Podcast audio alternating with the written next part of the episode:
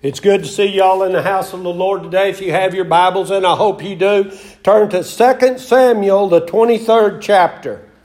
2 Samuel, the 23rd chapter. I'm going to visit with you today about God's weapon in the hand of God's man. God's weapon in the hand of God's man. Now, this is going to be one of those uh, one of those uh, sermons where we're going to look at quite a few Bible scriptures. So uh, keep your Bibles open and be ready to go. Second Samuel, the twenty third chapter. We're going to begin reading in verse nine. Amen. Amen.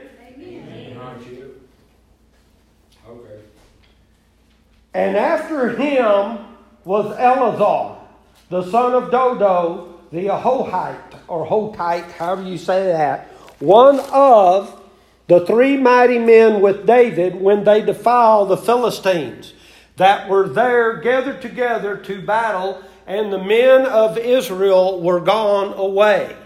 And he arose, talking about Eleazar, Eleazar, and smote or struck the Philistines until his hand was weary, and his hand clave or stuck unto the sword, and the Lord wrought a great victory that day, and the people returned after him only to spoil. That word spoil means to plunder. Now, in this scripture, we find a very inspiring story tucked away in these couple of verses. Now, if you're not real astute in studying the Bible, you may have never read this story. You may have never heard of this Eleazar. But he was one of David's mighty men. In fact, there are a number of names. If you look there in 2 Samuel, you will find a number of names of those soldiers who distinguished themselves in combat for David, which are recorded there uh, in 2 Samuel. But, however, out of all of those names that are mentioned, there were particularly three that were honored, and that was Joseph, Shammah, and Eleazar, the great character. Now, you say, well, what was so great about this guy? Well, he is particularly remembered for his heroic deeds in a battle with the Philistines. We know this because, and let's just turn, we can find more about this story. Flip over to First Chronicles, the 11th chapter. Flip over to First Chronicles, the 11th chapter, beginning in verse 12. What chapter? I'm sorry. 11. We're told, because in, in this uh, First Chronicles, the 11th chapter, we're told a little bit more about this story. All right, First Chronicles 11, Verse 12. And after him was Eleazar, the son of Dodo the Ahohite, who was one of the three mightiest. He was with David at Pasdamah, and there the Philistines were gathered together to battle where, where was a parcel or a piece of ground full of barley, and the people fled from before the Philistines. And they sat, talking about David and Eleazar, stationed themselves. They set themselves, which means stationed, in the midst of that parcel and delivered it and slew the Philistines, and the Lord saved them by a great deliverance. Now, the battle scene was called, and I'm probably mispronouncing this really, really bad, Pasadammon or, or something along those lines. And what that means is the dale of bloodshed or the basin of bloodshed. And what I found so interesting about this, and you may not even realize this, this is the exact same place where David slew Goliath. The exact same place. So he defeated the Goliath. Now, so, what I'm saying is, and the reason I pointed that out to you is this place seems to be a reoccurring headache for the Israelites because Saul, you remember King Saul, he had been held up in the same place by the Philistines until David stepped in.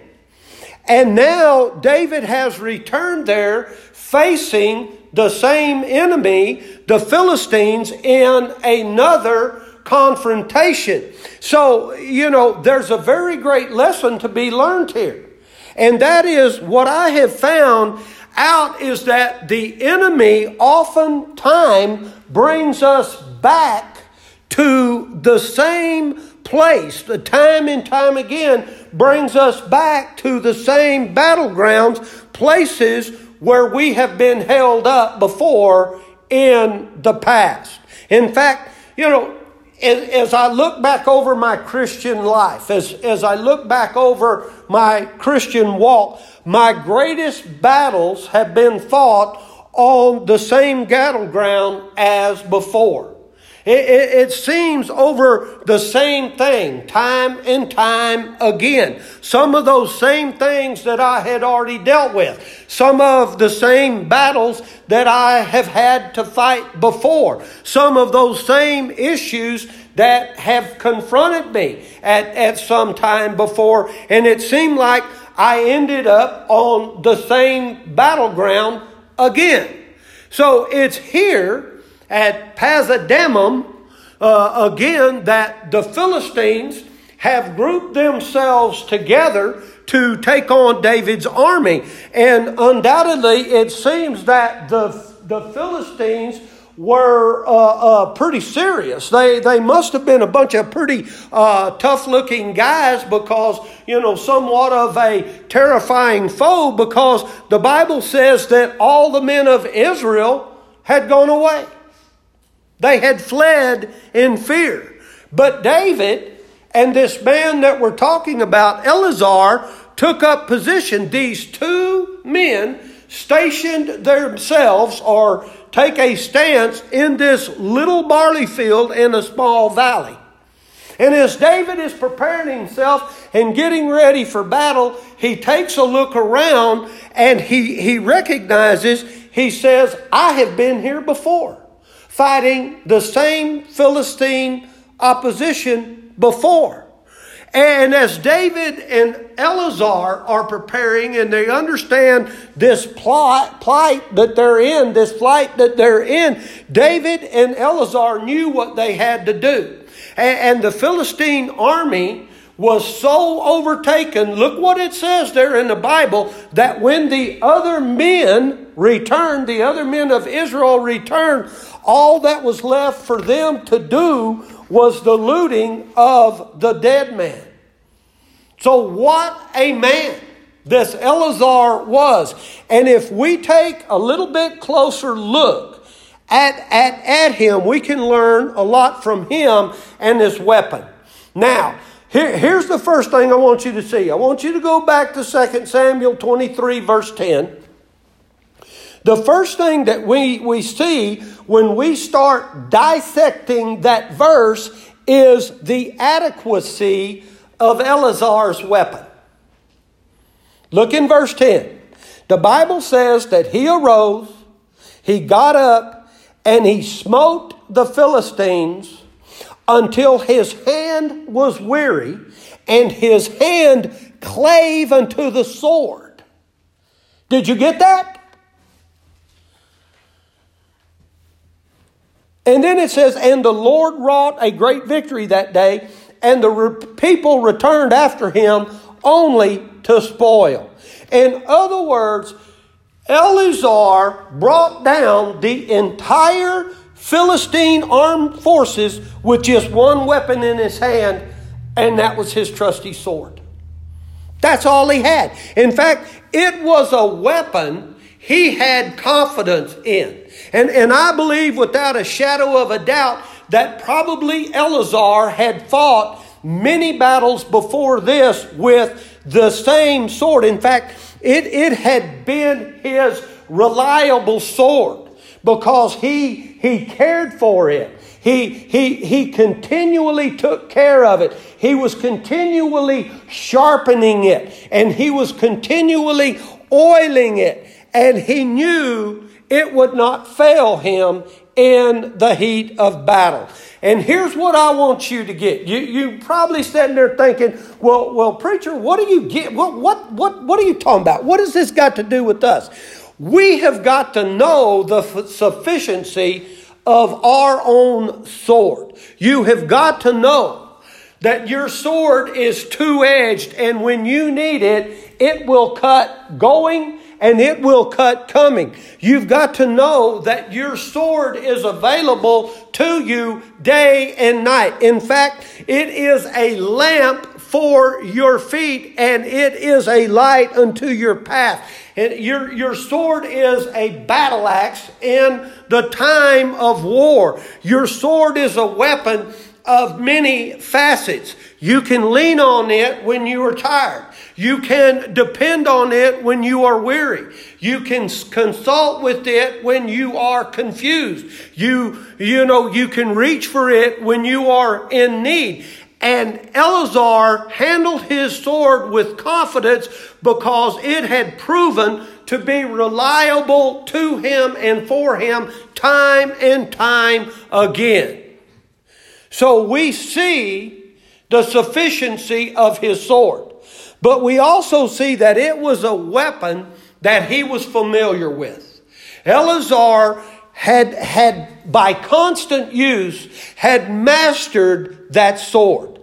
Before he ever came to the battlefield, I can see Eleazar, Eleazar with his sword practicing, pretending like he's fighting imaginary battles, pretending he's fighting thousands of imaginary enemies, and he had practiced for hours and hours on end with this sword.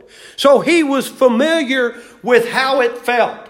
He was familiar with the weight of it. He knew what it could cut through. He knew how much force it took to swing that, that sword. He knew how to use it both defensively as well as offensively, and he was totally at ease using it. Why? Because he was so familiar with it that it became just like an extension to his own arm.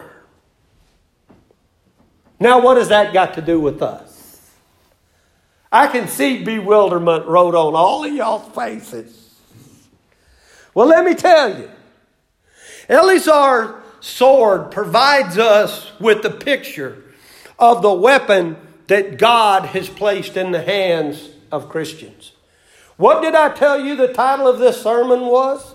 God's weapons in the hand of God's man.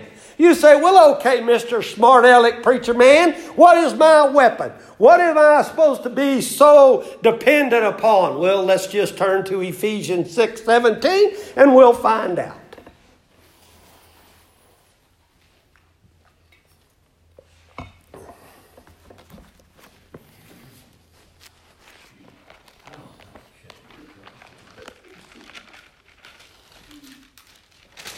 Ephesians, the sixth chapter, verse 17.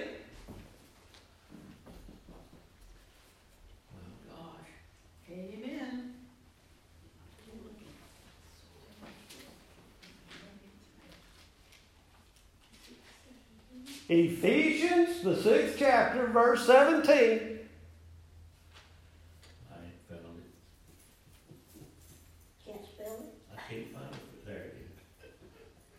Praise God. RL finally got Wi Fi and he found it. Six, seventeen. What does it say? It says, Take up the helmet of salvation and what? The sword of the Spirit, which is what? The Word of God. The Word of God. We're told to take up the sword of the Spirit, the Word of God. But my question is this. Now remember, we talked about Eleazar and how he took on the Philistine army with his trusty sword. My question to you is do we know our weapon? Do we know our weapon? And the question is do we know it well enough that we have unflinching confidence in it? In other words, we need to study the Word. We need to know the power of the Word. We need to learn the strength of the Word. But the most important thing that I want you to see of those is that you have to know the power of the Word. Why is that so important? Well, let me just share this with you. It does not matter if preacher after preacher assures you that God's word is unfailing, it doesn't matter if I stand up here and present God's word in such a, a, a, a, way that it just rings out with truth to you, because it will all just simply be words until you believe, begin to live out God's words in your own life, and then you will see for yourself that His words never fails. He keeps His promises, and that He is always faithful to His word. And then, at that point, you will have a unflinching, undaunted, unwavering confidence in the weapon that God has placed in your hand. My question is Are you familiar enough with the weapon that God has put into your hand that you know that there is an answer in the Word of God for every situation you will ever face in this lifetime? Amen. Have you thought about that? The fact of the matter is, if we haven't spent any time in the Word, we won't know those answers when we need them. Eleazar's sword was sufficient for battle. But for him to be effective with it, he needed to have confidence in it and be totally familiar with it. The Word of God is sufficient for every battle that we have to fight, how well do we know our weapon? And how often do we hone our skill? How often do we oil it? How often do we sharpen our weapon? And how importantly, and most importantly, how often do we use our weapon? Look at here. I want to show you something real quick. Turn to Hebrews, the fourth chapter, verse 12.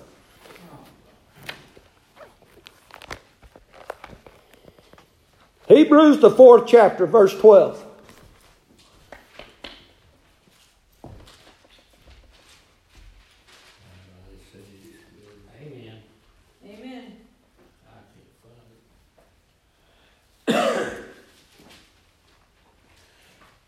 Hebrews, the fourth chapter, verse 12. For the word of God is quick and powerful and sharper than any two edged sword, piercing even to the dividing asunder of soul and spirit and of the joints and marrow, and is a discerner of the thoughts and the intents of the heart. You need to study that verse in detail right there, folks. Because I want to tell you, the Word of God is not merely a collection of words from God. It's not just a vehicle for communicating ideas. It is living. It is life changing and it is dynamic as it works in us. It's just like a surgeon being very incisive with his knife. That's what the Word of God does to us. God's Word reveals who we are and what we are not. It, it penetrates the core of not only our moral life, but our spiritual life as well. It discerns what is within us, whether it be good or whether it be evil. It demands God's word demands and requires a decision. So, we don't only just need to listen to it, but we need to let it do what? We need to let it shape our lives. Now, the next thing that I want you to see is the stubbornness of Eleazar's grip. Go back to 2 Samuel, the 23rd chapter, verse 10. It says that his hand clave unto the sword. Oh, I like that. I like that. Eleazar's hand clave unto the sword, despite the fact, get this now, the situation seemed helpless and it seems hopeless. Why? Because all of the rest of the army has left. It's just him and David. That's all that is there. They've gone away. You know, so you say, well, then what's, what's the point, Eleazar? Why, why did you hang around? And I dare say, I dare say, 99% of us, there ain't very many of us here, so that starts ruling out people in a hurry. 99% of us, if we found ourselves in this same situation, would get up and leave as fast as we could. I probably so. Which wouldn't be very fast in our case. We would run. But we see Eleazar and David standing firm, taking a stand. Now, there's two points that I want you to see out of that. The first point is this just because people tell you they're in the fight with you, don't mean they're going to stay in the fight with you. When it starts getting a little hot and a little heavy, they'll cut and run in a New York minute. Just like that. Leave you high and dry. And the other point is when you have the Word of God, know that you can face a whole multitude of Philistines by yourself. You remember King David? Well, he wasn't king. You remember little shepherd boy David? And there was Goliath. Why did God put Goliath in front of little shepherd boy David? That's the first question. The next question I have for you is Has God ever put a Goliath in front of you? Why? Have you ever thought about that? Why? Why did God put Goliath in front of, of David? Because he knew David could go out and take care of that giant. Why does God put a Goliath in front of you? Is it because he's got the confidence in you to say, I know you can beat this giant?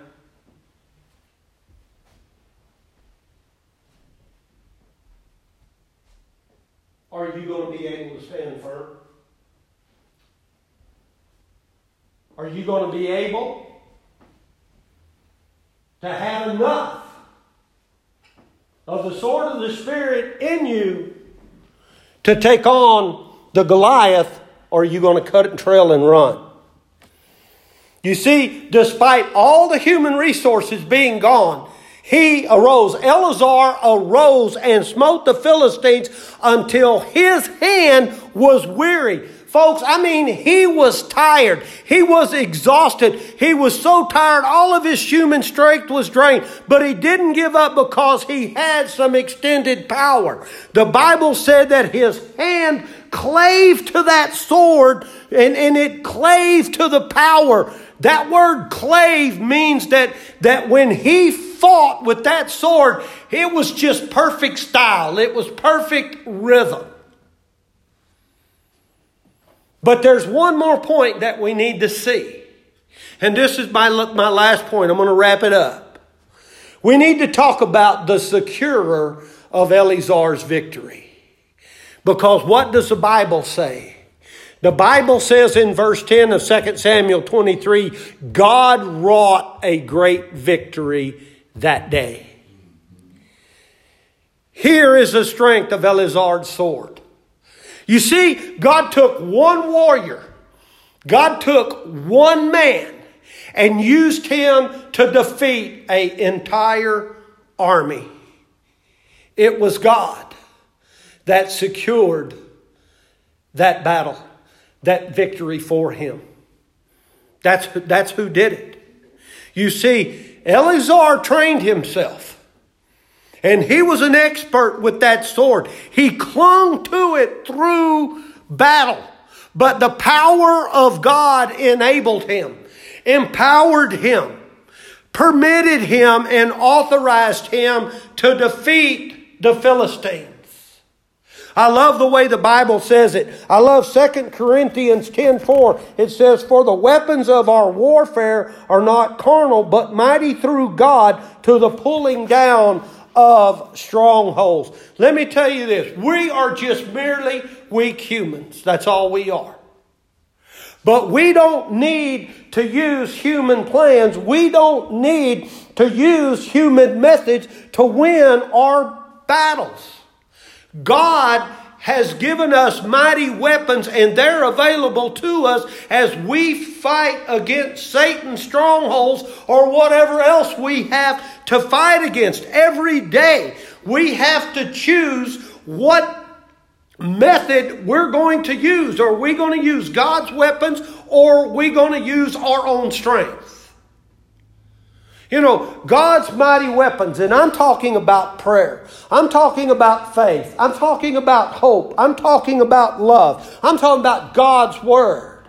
How about the Holy Spirit? All of those things are powerful and effective, but we have got to know how to use them.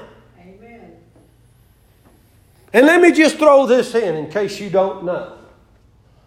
Y'all know what Eleazar means? Eleazar means God's helper.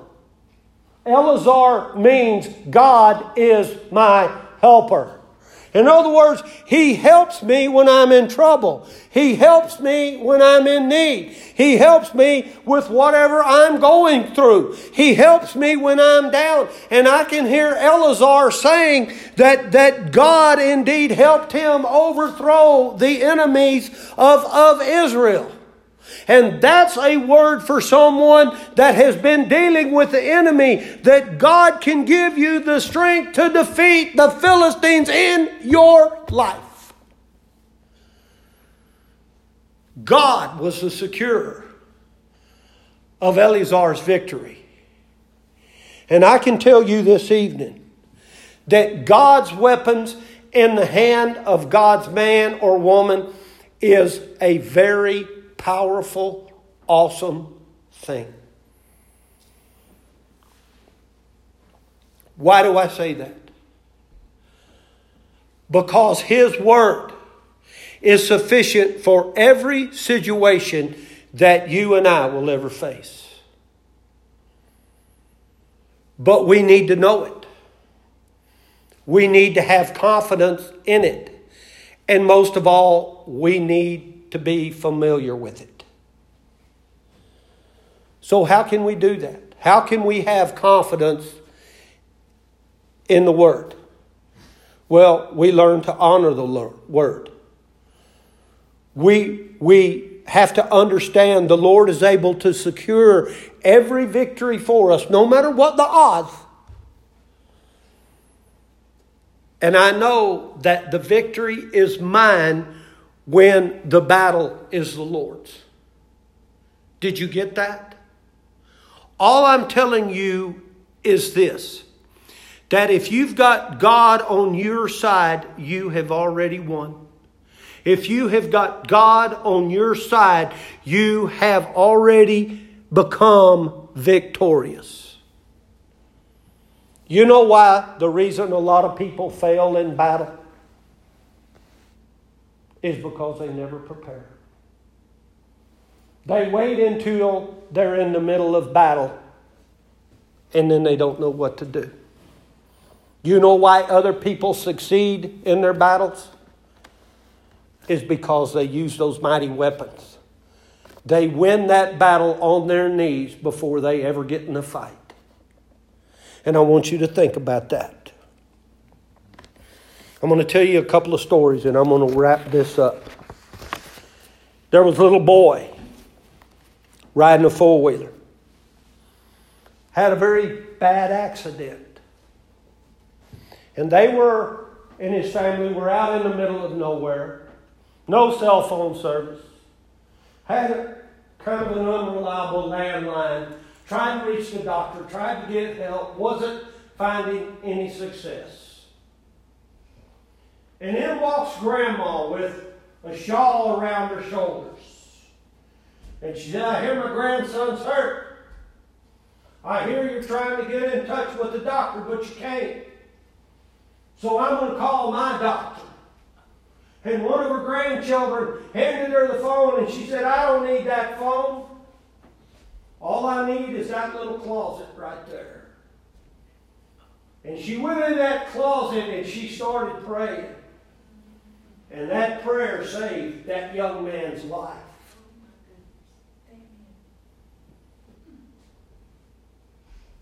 That is being familiar with the mighty weapon that God has provided for us.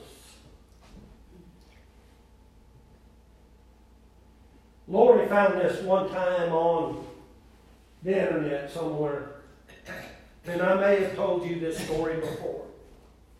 But this is a story of a man that lost his wife to breast cancer at a very early age, had two small boys. And him and them two small boys were standing there at that casket looking at his wife, their mother, for the last time here on earth. And up walked his old dad. His old dad had quit school when he was in the third grade because he had to provide for the family. And this boy called his dad the smartest man he ever knew. And that man walked up as him and those two boys was looking in that casket. He put his arm around his son and he said two words. Stand firm. You got to stand firm. My question to you today is Are you familiar enough with that sword of the Spirit?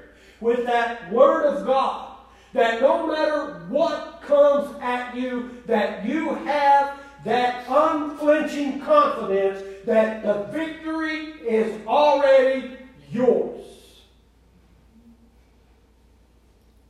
I encourage you today to simply stand firm.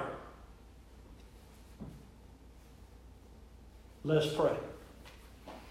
Father God, we just thank you so much for your word. A word that we have seen today is alive and well. And we just praise you and thank you for it, Father. We just thank you for this service today. I thank you for these folks that are here. I pray that each one of them is blessed for being in the house of the Lord today. And Father, I just pray that you take us from this place, that you watch over us, that you care for us, that you continue to keep us safe in this very challenging time that we live in. Father, I also pray for our folks that are not with us today. I pray for the folks that we talked about a while ago that are, are, are on our prayer list, Father. I pray that, that the need that they have will be met. Father, I just pray as we leave this place that you'll guide and direct each step that we take and that you'll bring us back safely at the next appointed time. And it almost slipped my mind, Father, but we desperately, we still need rain. And I pray that you'll bless us with some rain. It's in your Son's name we pray. Amen.